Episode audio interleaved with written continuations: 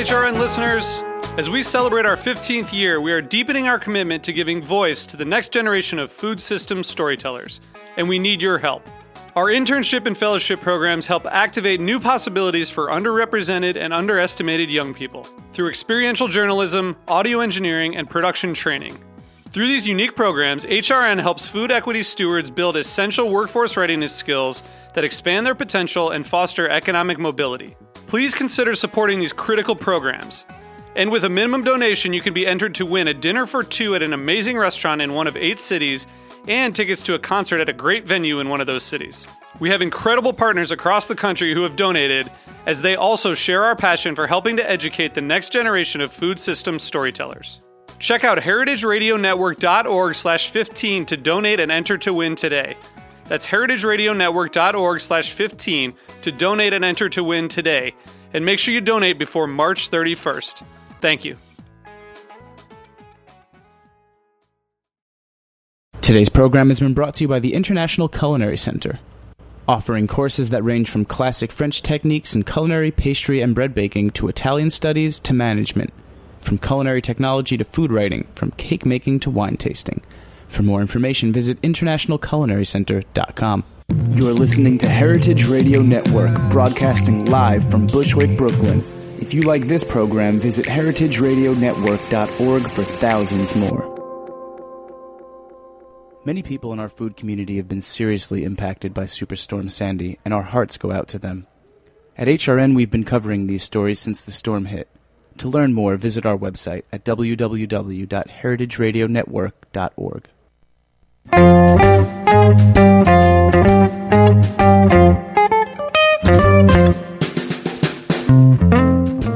and welcome to Cooking Issues. This is Dave Arnold, your host of Cooking Issues, coming to you live in the back of Roberta's Pizzeria on the Heritage Radio Network every Tuesday from roughly twelve to roughly twelve forty-five.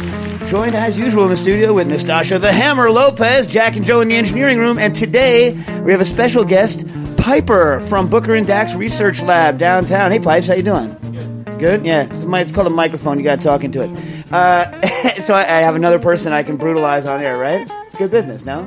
It's good. Anyway, call in all your questions to seven one eight, four nine seven, two one two eight. That's seven one eight, four nine seven, two one two eight. Uh, all right, so let's get to some of the email questions that we uh, we have already.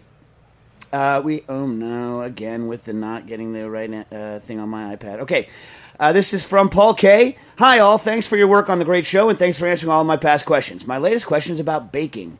In general, I'm happy with the results of my once per month attempt at baking bread. However, I'm always a little disappointed by the small or perhaps non-existent oven spring that I get. I haven't had any real life training. My only knowledge is from books, but my impression from those books is that oven spring is to be expected and should be noticeable. Although my bread does rise nicely before putting it in the oven, that is, I guess when he's proofing, uh, as I say, I'm always a little disappointed with the amount it springs during those first few minutes of baking. Perhaps I simply shouldn't expect to see anything dramatic. Any help would be most appreciated. All the best, Paul. Okay.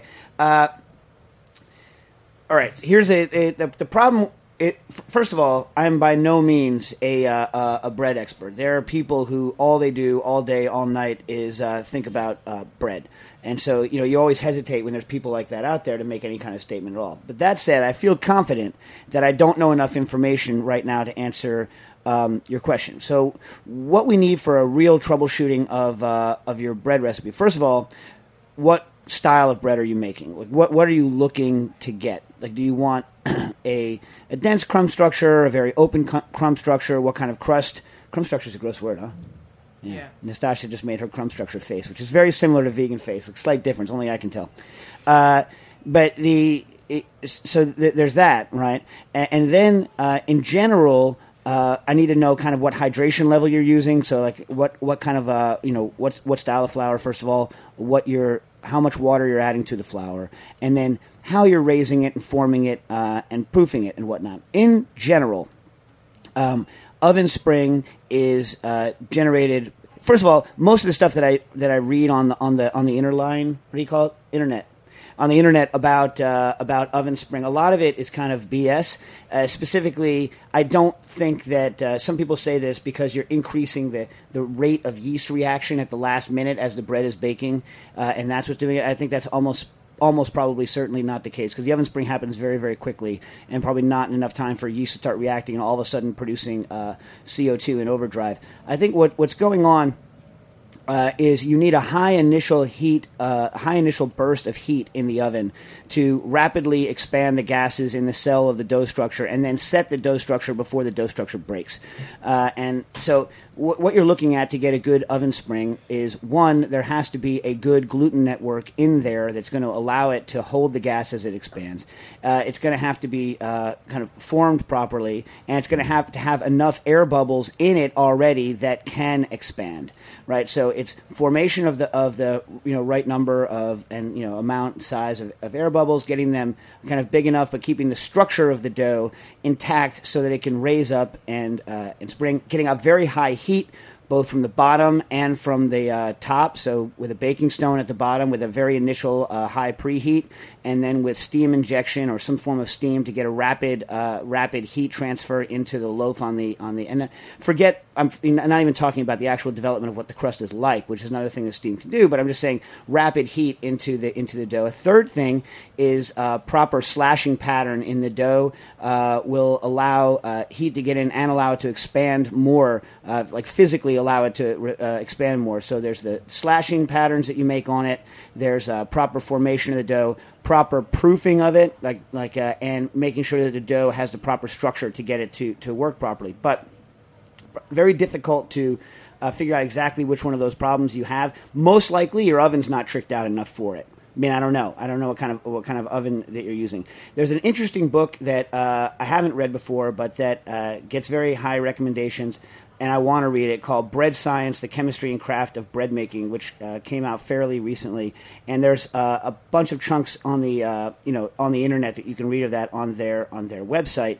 Uh, and then I would look at um, you know a Fresh Loaf and those other kind of like large kind of uh, conglomeration of uh, bloggers who get together and talk about this stuff. I mean, if you're if you're just baking occasionally, sometimes it can be difficult to wade through all the information uh, that they they provide, and of course a lot of it's red herrings because everyone you know like all. All of us are just experimenting all the time. But anyway, I hope that helps. Does that seem like it made any sense at all? Yes. No? Yeah. Uh, all right. Hello and good morning, Team Cooking Issues. I like that, Team Cooking Issues. Not Cooking Issues Team, Team Cooking Issues. Yeah. You appreciate that? That's okay. Nice. Can you describe the pros and cons of open and closed baths for low-temperature cooking? A friend is tempted to purchase a Sous Vide Supreme rather than PolyScience immersion circulator for home use because the salesperson suggested that an open bath will cause the temperature to fluctuate and cause a loss of control. The guy was a schmuck. Thank you, Matthew in Chicago. Well, I don't know the man that you're discussing uh, personally. I didn't see him, but based on the one statement we have of his, which is that an open uh, bath circulator is going to have uh, large temperature fluctuations, yes, he is a schmuck. So if the rest of his thinking is in line with the thinking he, he uh, gave you right there, then yes, uh, a schmuck call is in order. The di- the main difference between a Sous Vide Supreme and, the, uh, and, and a real immersion circulator isn't necessarily whether it's covered or not, because it's very easy to cover a, uh, you know, a bath when you when you use an immersion circulator. Uh, the main difference is in the circulation itself. Now, to go back for a second, in case I don't know, in case like someone strapped you down to a chair and uh, this your torture is to listen to this radio show and you haven't listened to it before. What we're talking about are pieces of equipment that allow you to do low temperature cooking, cooking at very precise temperatures that are very close to the actual temperature you want to cook to. All right, so that's low temperature cooking, and the main piece of equipment that most of us use to do that is the immersion circulator. And what that does is it keeps water at a very, very, uh, or anything really. At, in liquid at a very accurate temperature and allows you to do all these new effects that you have for low temperature cooking. Now, there's you notice the word immersion circulator, so there's circulation of water, and the circulation is what allows you to get uh, very um, even temperatures over the entire bath, you know, with, to within like a, a couple tenths of a degree. Now, if you don't cover that circulating bath, Uh, what's going to happen is you will get evaporation off of the surface of the uh, of the of the bath, right? And so you'll be losing a lot of heat. And if you didn't have adequate circulation, you will get a temperature stratification in the bath, right? I mean, no, no, duh. Obviously, you'll get temperature stratification, but. Um, Adequate circulation is going to prevent any real stratification of temperature uh, once you get any reasonable depth below the bottom of the uh, b- below the surface of the water. Now, if you have an unstirred bath, right? Uh, the, the situation is horrible. What happens if you do not cover an unstirred bath, you will get constant evaporation uh, off of the surface, and you will get, uh, in essence, over time, a temperature gradient established as, uh, wa- as water evaporates off of the top of the bath, and by evaporating cools it, because it's evaporative cooling. And so you'll get a uh, you'll get a, a temperature gradient set up that probably is fairly static over a, a long cook once it settles out, I would guess, um, assuming the humidity of your room remains constant. Now, uh, aside from the fact, uh, w- what I just said, that you must at all times cover a, uh, a non-circulating bath, uh, and that you don't need to necessarily cover a circulating bath to uh, to get an accurate temperature, it is always good practice to cover a circulating bath. Always good practice, because Uh, you, you lose so much energy through the top of the um, to the top of the bath, uh, you know, as things evaporate. That a uh, sometimes in larger bath situations, your circulator might not have enough power to get it up to the temperature that you want, because they only typically have between seven hundred fifty and one thousand watts of heating power. Uh, two, you are going to take a lot longer to come up to temperature than you otherwise would. And three, you're going to be evaporating off uh, stuff like uh, like a mother. And and so even over relatively short cooking times, you're going to lose water. Over long cooking times, like overnight, you could potentially boil uh, or not boil, but evaporate all the water out of your bath, and your product can be ruined. And fourth, in a in a circulated bath, if you've done a bad job and not put a, a, a rack or some sort of weight uh, on top of your food such that it's like definitively sunk under the surface of the liquid, uh, you know, if you cover it, even if a little bit pokes up, you'll still get a fairly close temperature as long as the thing's totally sealed and covered up to what you want, just not as effective a heat transfer mechanism. So uh, always a good idea to cover a bath. The only exception being if you uh, have a reheat bath at a relatively low temperature during service and you're going in and out of it all the time. But uh, under other circumstances, I always, always, always recommend uh, covering the bath. Yeah? Yeah. Yeah. How you doing, Nastasha? I'm good. Yeah? Mm-hmm. Anything anything good happening? Nope. We got some uh, good news on the on the Booker and Dax front. Tristan Willey, uh, you know, the opening, uh, or you know, the guy who opened it with us, you know, the manager of Booker and Dax, won Best Bartender in the country, according to Eater. International. Wow. You guys are quick on the uh, oh, yeah. quick on the on the clap-a-thon there, right? So that was good news, right? Yeah, that's great news. It's good business. Love myself some Tristan Willey. A little too tall for my taste, but other than that, good man, right? Yeah, yeah. Uh, okay, uh, we have a question in from uh, Matt Mincer on brines. Hello, Cooking Issues folks. I've got a question or three about brines. When I barbecue pork or chicken, I make a brine with a heavy dose of my dry rub in it. The theory being that the water is being drawn into the meat, Uh, and will carry some of that flavor uh, from the spice with it. But I was listening to one of your podcasts where Harold McGee said that the flavor molecules from spices are probably too large to penetrate the cells of the meat. The question I uh, I have is, am I wasting my time and my spices by adding them to the brine? Has anybody studied which flavor molecules will penetrate the meat, if any? And finally, how much brining is too much? It seems at some point the osmosis would reach equilibrium and anything more would give diminishing returns. Uh, I'm sure it depends on the cut of meat, but is there any rule of thumb? Thanks, Matt. And a P S I wrote in a few weeks ago about using mason jars in my centrifuge, and for the record, they work about seventy-five percent of the time. The other twenty-five, not so much. I'm assuming what that means is like awful things happened, right? And we assume, Piper, that what he means is awful things have happened? Yes. Yeah. Mm. Yeah, that's my Piper, guess. Put your headphones on so you can actually yeah. hear. So, uh, yeah, this is Piper's first time on the radio. He, you know, he's not so much with the with the radio thing. He's he's uh, he's from Vermont. They don't have radios there yet, right? Is that true, Piper? Very true. Yeah. Uh, so, so here's the deal. I think uh, you're pretty much right, and uh, Harold's pretty much right, and that most brines don't really penetrate the meat uh, to a very large distance, and so you're probably wasting a good bit of your spices. However, like brining something, uh, hold on a second, we're getting some sort of feedback action. You getting you hearing that, Jack? Some sort of feedback action? It's Piper's phone. It's Piper's phone. Nice. Uh, Vermont. So the uh, the, the the the thing is, is that. Um, I think you could probably get pretty much the same uh, reaction by doing your brine and then rubbing your spices on after it comes out of the brine. I mean, that that's what I would do. Salt obviously gets carried into the meat um, because it's an extremely small molecule. Uh, you know, I don't really know what the penetration effects of something like sugar is. Nitrates penetrate in, obviously, otherwise curing wouldn't work. Uh, but larger molecules tend, I think, not to make it into into the meat. I think that's uh, that's accurate fact. Acids tend to do certain work, but they tend not to penetrate far, which is why you get kind of a different texture on the surface of a meat, or any place where there's a cleft in the meat where things can get into it. You can get effect from acids and intermuscular connections and stuff, but you're not going to get uh, an effect from uh, something like that in the dead center of a piece of meat in any reasonable amount uh, amount of time. Uh, I think you're right. I think that, you know, there is a diminishing uh, diminishing return time, but that diminishing return time is going to depend Uh, almost primarily on the thickness of the piece of meat you use and the brine strength that you use. Uh, so there's no real no real rule of thumb on brining the same way there would be on, let's say, kind of curing, where everything's been written down uh, by uh, you know the, the U S D A and the various curing authorities on it. I mean, Piper, you know any rule of thumb? Any, any, no, you disagree with anything I said? No. No? Yeah, nice, nice. I need some, you know, Piper, you need to, like, you do disagree with me. Are you going to be like Nastasha, where you don't disagree with me on air, and then later you're going to tell me I'm a douche? No, he'll tell me. He'll tell you that I'm a douche? Yes. And then you'll tell me and I'll yell at you? Is, yes, that, exactly. Is that how this is going to work? Yeah, that's how it works. Chain of command. Oh, jeez. Oh, jeez. All right, listen. Hey, Jack, let's go to our first commercial break and come back with more Cooking Issues.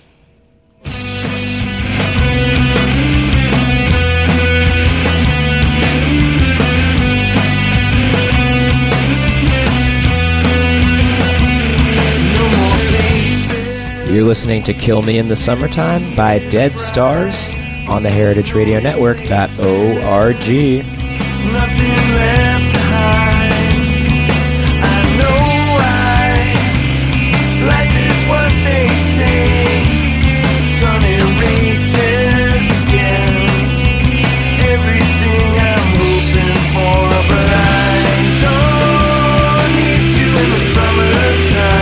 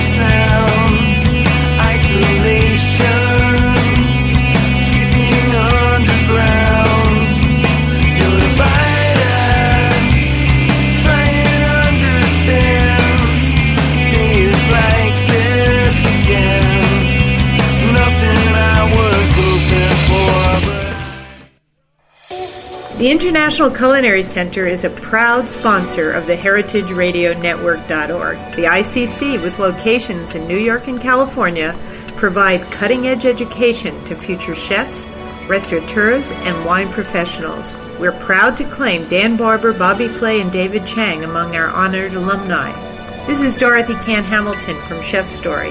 Check out our I C C website at international culinary center dot com. Did you guys steal that music from, like, uh, the Hayden Planetarium's, like, universe movie that they play right when you show up? It sounds like it. Maybe, like, Wizard of Oz on loop or something, too. I'm not sure. Yeah, it's, it's crazy. I, I think that's what it is, though. It's like, you know, you go and they're like, there are billions of stars. And it's like, wheedly-deedly-deedly. Can you, can you play me a little bit of that wheedly-deedly music? I want some of that. Some of that, like, universe. You know what I'm saying? Like, the spinning stars, right, and stuff. Maybe we can, like, fade that in with uh, Fish is Fish is Vodka. Uh, don't mess Don't mess with the Fish is Fish song. All right, don't okay. Be, don't be messing with the Fish is Fish song.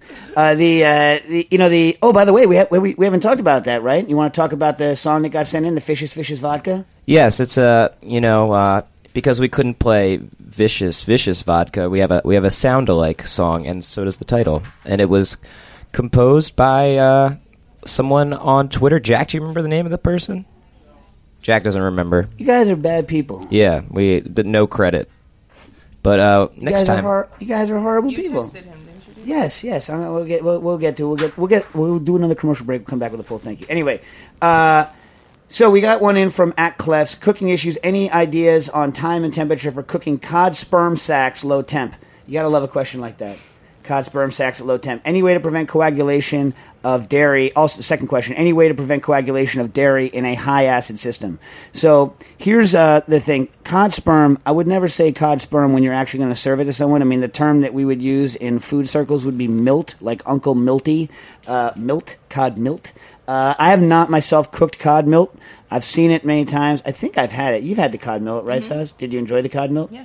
Yeah? You had it You had it where, at, at Japanese style? That, yeah. And then with you at, um, what's that place in San Francisco? Where? Your friend. Which friend? He does a lot of, um, Ophir. Chris Cosentino? Yeah. We had milk there? Mm-hmm. Oh, all right. So I guess, yeah. Anyway, it's got like a texture similar to, uh, like a brains or something like that. But I have no idea how to cook it, uh, how to cook it low temp. I mean, it's got such a delicate structure that I would worry about vacuuming it. I would guess that it coagulates somewhere in the range of where uh, an egg white would coagulate. So you'd probably want to cook it at like, I don't know, sixty-two, something like that, Celsius. But I don't know, because you're supposed to steam it or fry it or something like that. It's supposed to be a delicate kind of puffy uh, puffy texture. What do you think, Pipes? You think that's a good, uh, what would you do? Have you ever, you ever cooked the cod milk? No. I actually wasn't listening. Oh, nice. No, it's like, yes! It's like, what the what the hell? Well, well, Piper, it's because Piper's not uh, trying to buy shoes on Zappos. No, like somebody I else we know who shall there. remain. He's not on Facebook. He just clicked up. He's not on Facebook, Nesta. He's looking up oil polymerization for me.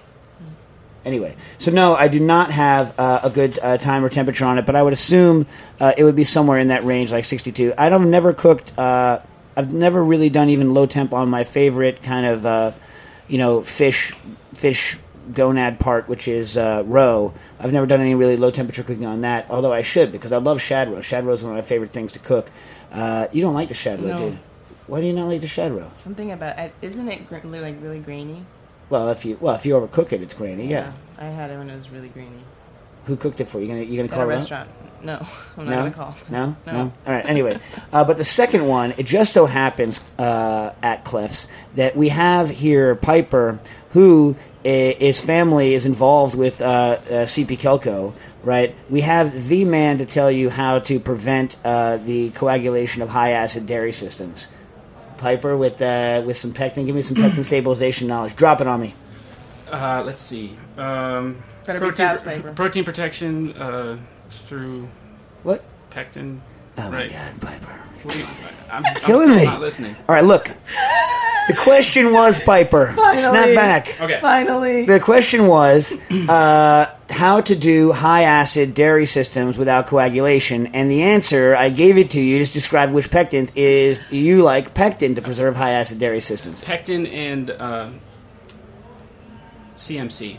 That's carbo- uh, carboxymethylcellulose, for all you who don't know what the hell C M C is and think it's a, a, a brand of truck. So he's using carboxymethylcellulose, right? Is yeah. that true? Right? Carboxymethylcellulose? Yep. Where, who, who makes that stuff? Actually, C P Kelco makes it. Yeah? All right. Can you buy that from Modernist Pantry? Uh, I think you can. From a Piper puts C M C in every freaking thing. Like, he, first of all, he's he's uh, his body doesn't do so well with the gluten, so he he, you know... Use it for film forming and gluten-free bread. Yeah. And also uh, viscosity without having to deal with yield point like xanthan.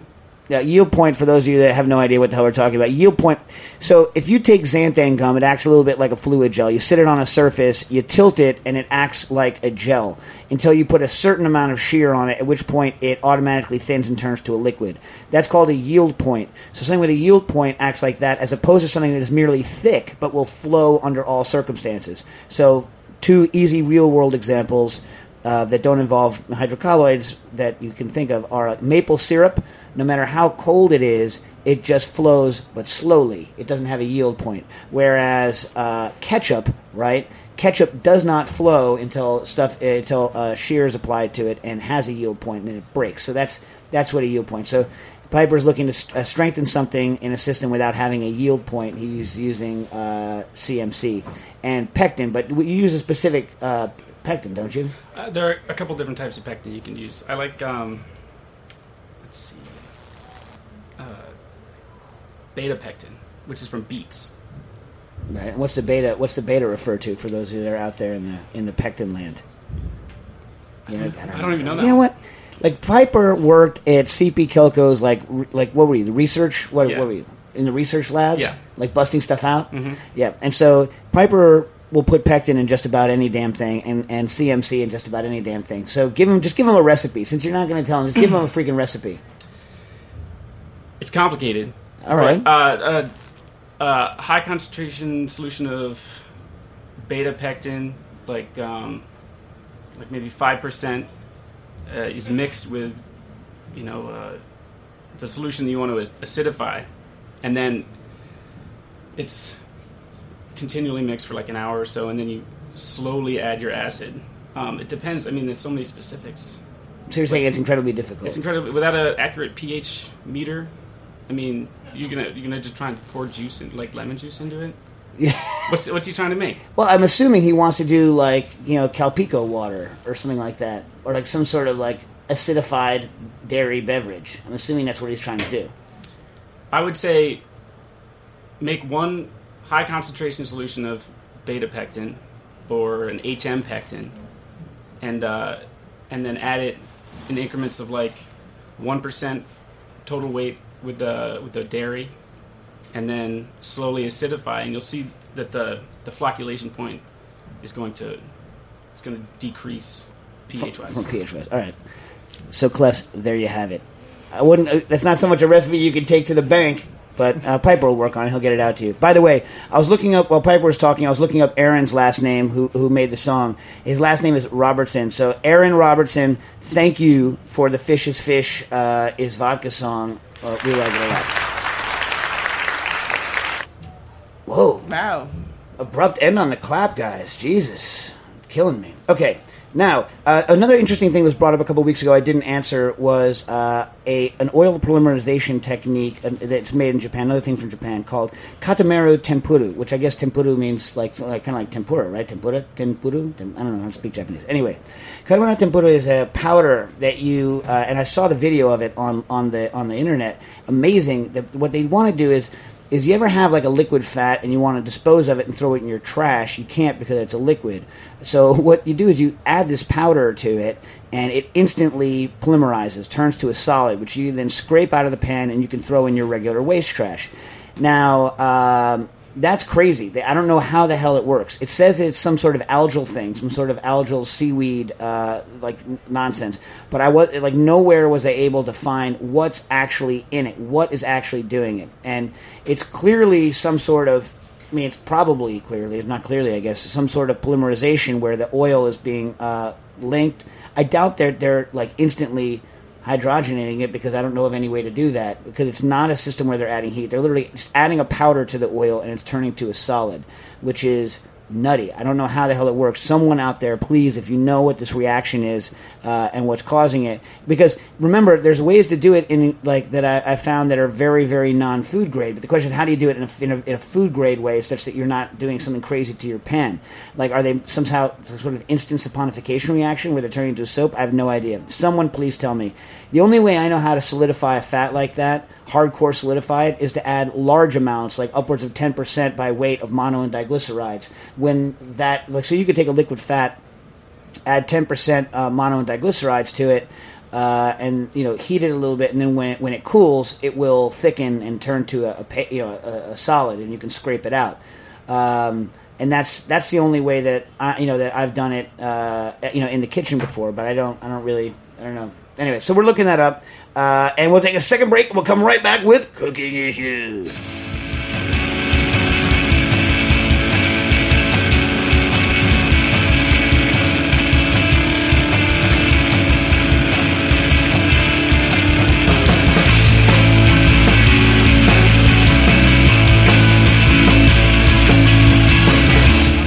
You're listening to Leaving by Dead Stars on heritage radio network dot org.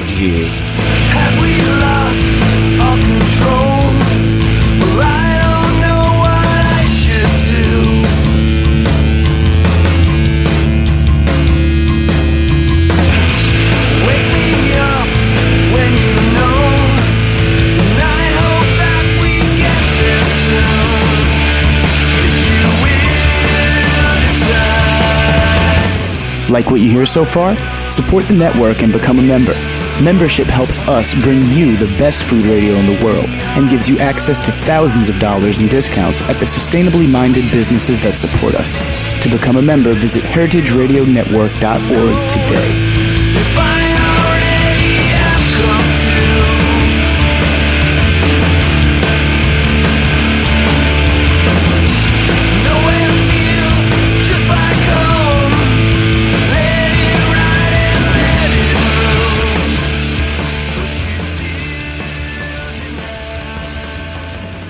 And we're back. Okay, back on the bread. I was thinking about this for a second. Uh, I read an interesting, a uh, couple of interesting articles. They don't actually relate to the question about oven spring, but uh, I thought they were kind of interesting. One is that uh, these nut jobs are trying to figure out a way to uh, determine how their bread is going to react uh, to baking. And instead of doing the obvious thing for us, which would be to bake it, uh, they uh, put it in a vacuum chamber. And these guys, uh, by putting it in a vacuum chamber, they expand all the air cells that are uh, the air bubbles that are already in the dough.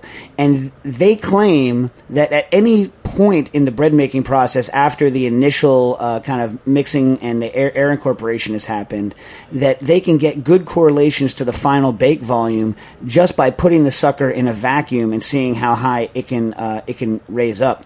There's another interesting picture on vacuum mixing in the in the Bread Science book that I told you about. That It's available in the chunk that's online, where she reproduces a picture of a bread that was mixed under a vacuum. It had the craziest pore structure. It was considered a bad pore structure, but I thought very interesting. That, like, now I'm spending all morning thinking about uh, like you know various uh, you know ways to put vacuums on, on bread. But the other really interesting thing is uh, is an article I read about the temperatures at which the uh, at temperatures at which The, the bread, and this relates back to oven spring, is setting. And so the the point is is that the protein structure in a good bread, uh, in, in a good, well-made dough, the protein structure is going to hold the gas bubble integrity up to a point of about sixty degrees Celsius, where a crappy bread dough is going to hold its structure up to a point of about fifty degrees Celsius.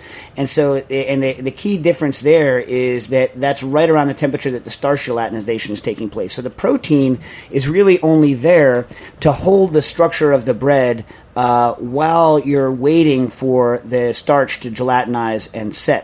And that's why, uh, and, you know, and I think we've discussed about it a couple of times uh, in the past. You know, when you're working on a gluten-free bread, like a, like a lot of the problem is just getting it to react properly to the initial bakeout. So it's the initial bakeout uh, uh, of it that's hard, because you're getting the proteins. They have to hold there until the interior of the bread uh, gets up to you know, fifty or, or sixty. And that's, you know, that's why when we're doing experiments, we'll experiment with, you know, uh, things that have weird kind of pre-gelling characteristics, like, like you'll add something to hold structure like a xanthan or like a C M C, and then you'll add something to uh, actually gel in that mid-range temperature where those other things are going to start to fail, like a uh, methylcellulose uh, or some other sort of heat gelling uh, uh, property. Because the idea is, is that it's not that the protein is important. I don't think it's important, but it's not, you know, majorly important to the final texture of the bread. I think the major the major impact from the final te- temperature on the bread is going to be the starches and how they gelatinize.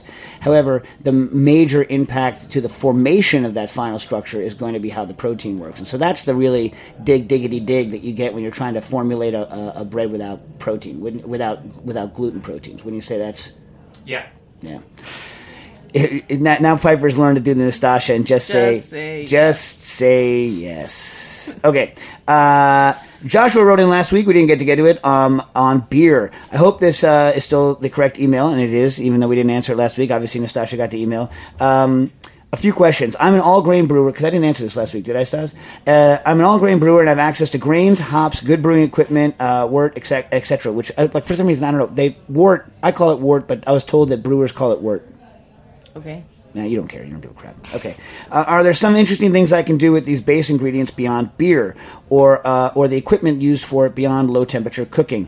Um, That's interesting. I know I I love uh, I've been trying to use mashing techniques and uh, use the the the amylase that so you, w- when you're when you're doing mashing when you're doing an all grain mash what, what you're you're using barley uh, you malt typically malted barley. When you're malting the barley, you're uh, just uh, allowing a little bit of the uh, grain to grow. You're allowing it to germinate a little bit, and then you're stopping that uh, while the enzymes are in there that will convert the starch uh, in the barley eventually. Convert the starch into sugars so that the growing embryo can um, can use them. You kill that such that the enzymes haven't been destroyed, but that the embryo isn't using all of that stuff. It isn't wasting any of the starch because you want to convert all that starch using the enzymes to sugar. So uh, I've been uh, not with much success, but trying to experiment using um, using the enzymes in that to add other starches to do cooking-related uh, things. So.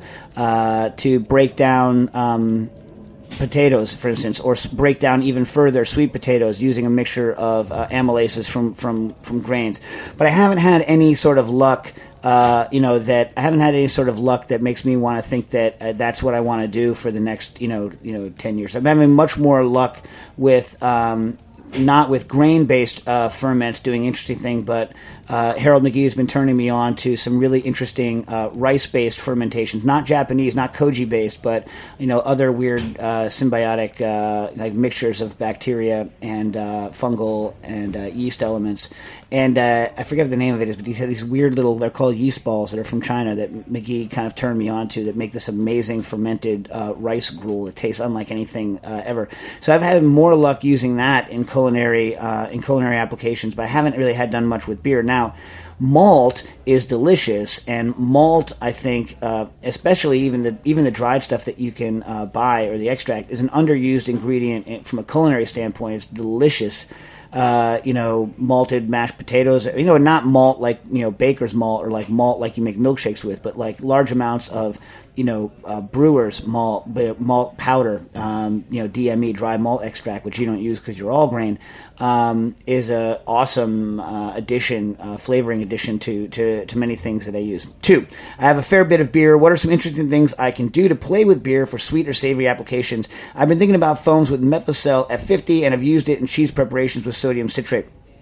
Um, look, methocell F fifty beer applications are kind of one of the classic applications uh, of methocell F fifty. I mean, I think one of the first, in fact, the first application I saw, methocell F fifty is a hydrocolloid derived from cellulose uh, that has very good whipping properties, and it's used uh, mainly by chefs to make very dense, like kind of shaving creamy uh, consistency foams because it makes a very fine-celled foam as opposed to something almost akin to an egg white. Uh, as opposed to kind of the light, airy foams that are produced by uh, things like um, uh, by things like lecithin. Um, you know, VersaWhip is another foaming agent, but I, I tend to think that methocell F fifty makes kind of a finer, kind of more egg whitey uh, foam than VersaWhip usually does, although VersaWhip is also good for certain applications. Anyway, uh, methocell F fifty also does something VersaWhip can't do, which is if you make a uh, if you make a like a like a whipped egg white texture thing with methocell F fifty, a foam, you can pipe it Uh, onto a, a tray, throw it in a dehydrator at one thirty-five Fahrenheit for a couple of hours, then turn it down to hold it, and it'll make a crunchy, like a crunchy meringue, uh, crispy thing with no protein in it. That's amazing. Now, the first application I saw of it, what methocell F fifty was, in fact, beer. It was Sam Mason, uh, who I don't know when his ice cream company is starting up again. Do you know? Does anyone know? Anyone? No. Anyone? Uh, it's going to be delicious, I'm sure. Anyway, uh, was he was doing uh, back at W D fifty when he was a pastry chef at W D fifty, was making a Guinness foam with methocell F fifty, and as I remember, I tasted it, and my feelings was it was it was delicious. Um, obviously, cooking with beer uh, is good. I've been using it a lot in, in cocktail preparations. Of course, that's nothing new. So I guess I don't have anything really new. I like this cheese application with sodium citrate. So I'm assuming you're making like processed cheese with beer. You think that would I mean, or you'd have to add some sort of you'd have to add some sort of like uh, uh, casein, extra casein to it. You buy.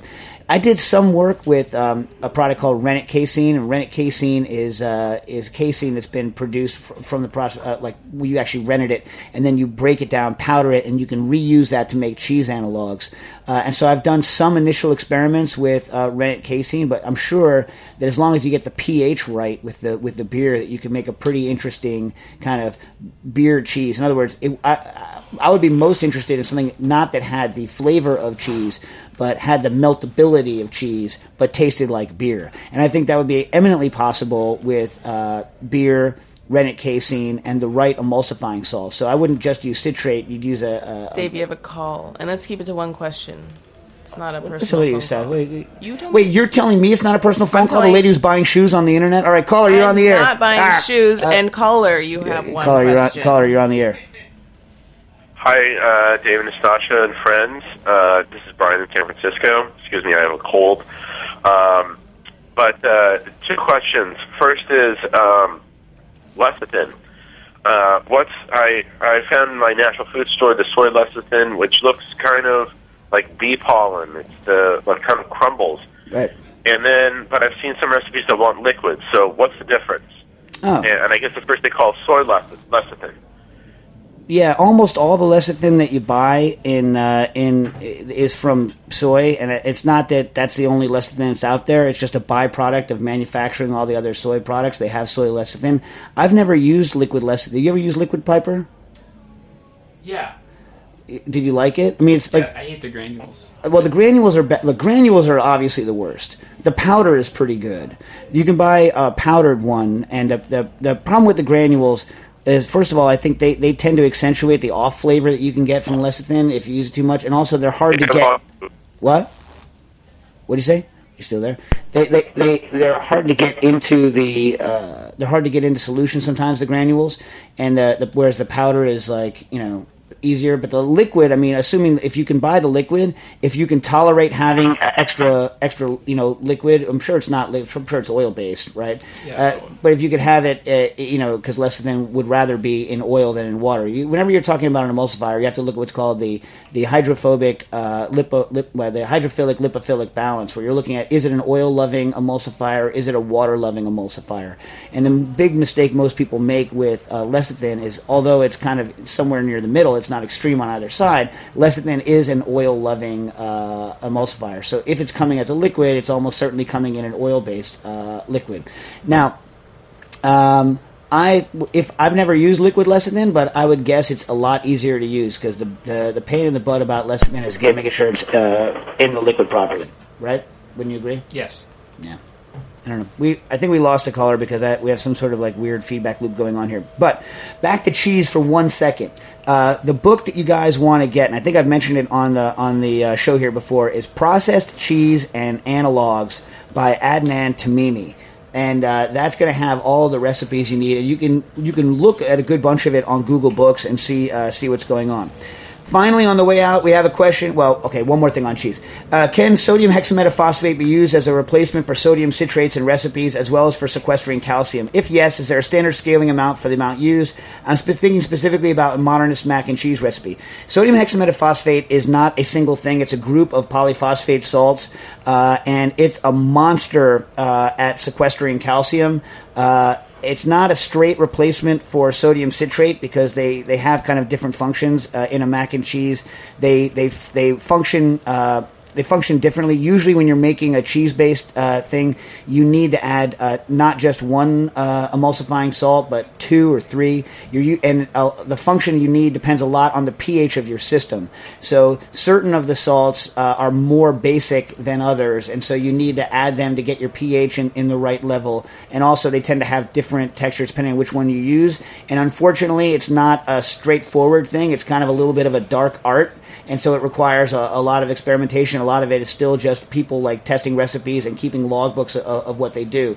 But uh, sodium hexametaphosphate and sodium citrate together, uh, you should be able to get a lot of things under your belt having those two uh, ingredients on hand when you're doing cheeses. Finally, can I explain my home seltzer system? Yes. Here's what you do to make the. If, if you have the money and the time, and uh, and but now, but you don't want to spend money or time later, what you do is you get an under-the-counter ice machine. And then you drill a hole in the side of the under-counter ice machine. This is not. This is what I kind of have at home. What I have at home is a slightly more ghetto version of this. But you, you take an ice machine, you drill holes in it, right? You buy a cold plate. Go to uh, go to Mark Powers. They're in Guntersville, Alabama, cheapest. Get a cold plate. Two circuits. One circuit of a cold plate is not enough to get your seltzer cold enough for, for what you want to do here, right?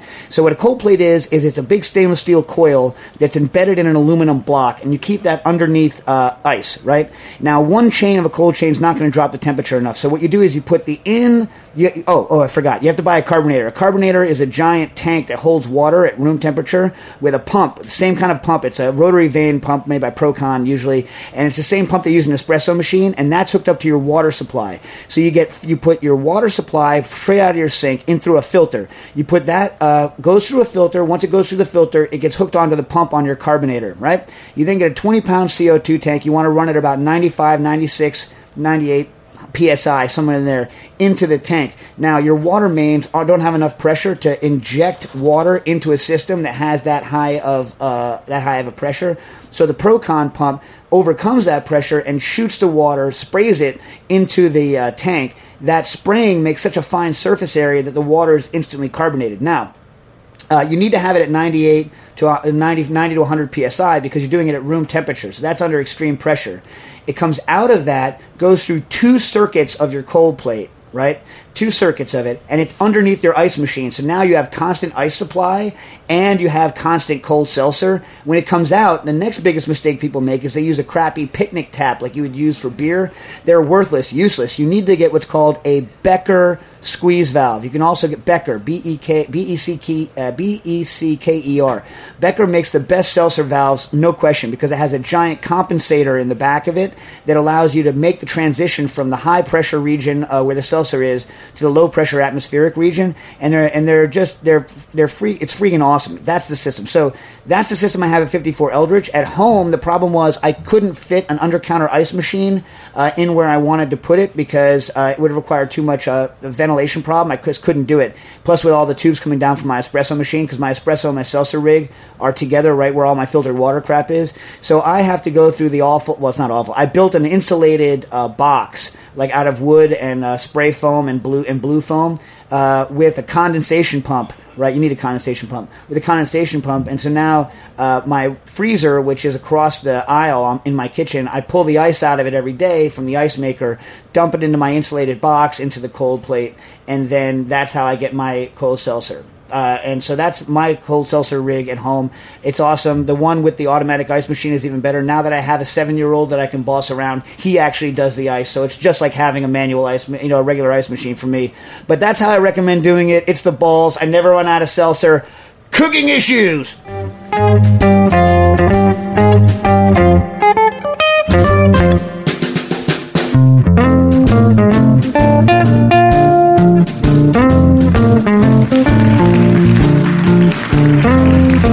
You can find all of our archived programs on our website or as podcasts in the iTunes Store by searching Heritage Radio Network. You can like us on Facebook and follow us on Twitter at heritage underscore radio. You can email us questions at any time at info at heritageradionetwork.org. Heritage Radio Network is a nonprofit organization. To donate and become a member, visit our website today. Thanks for listening.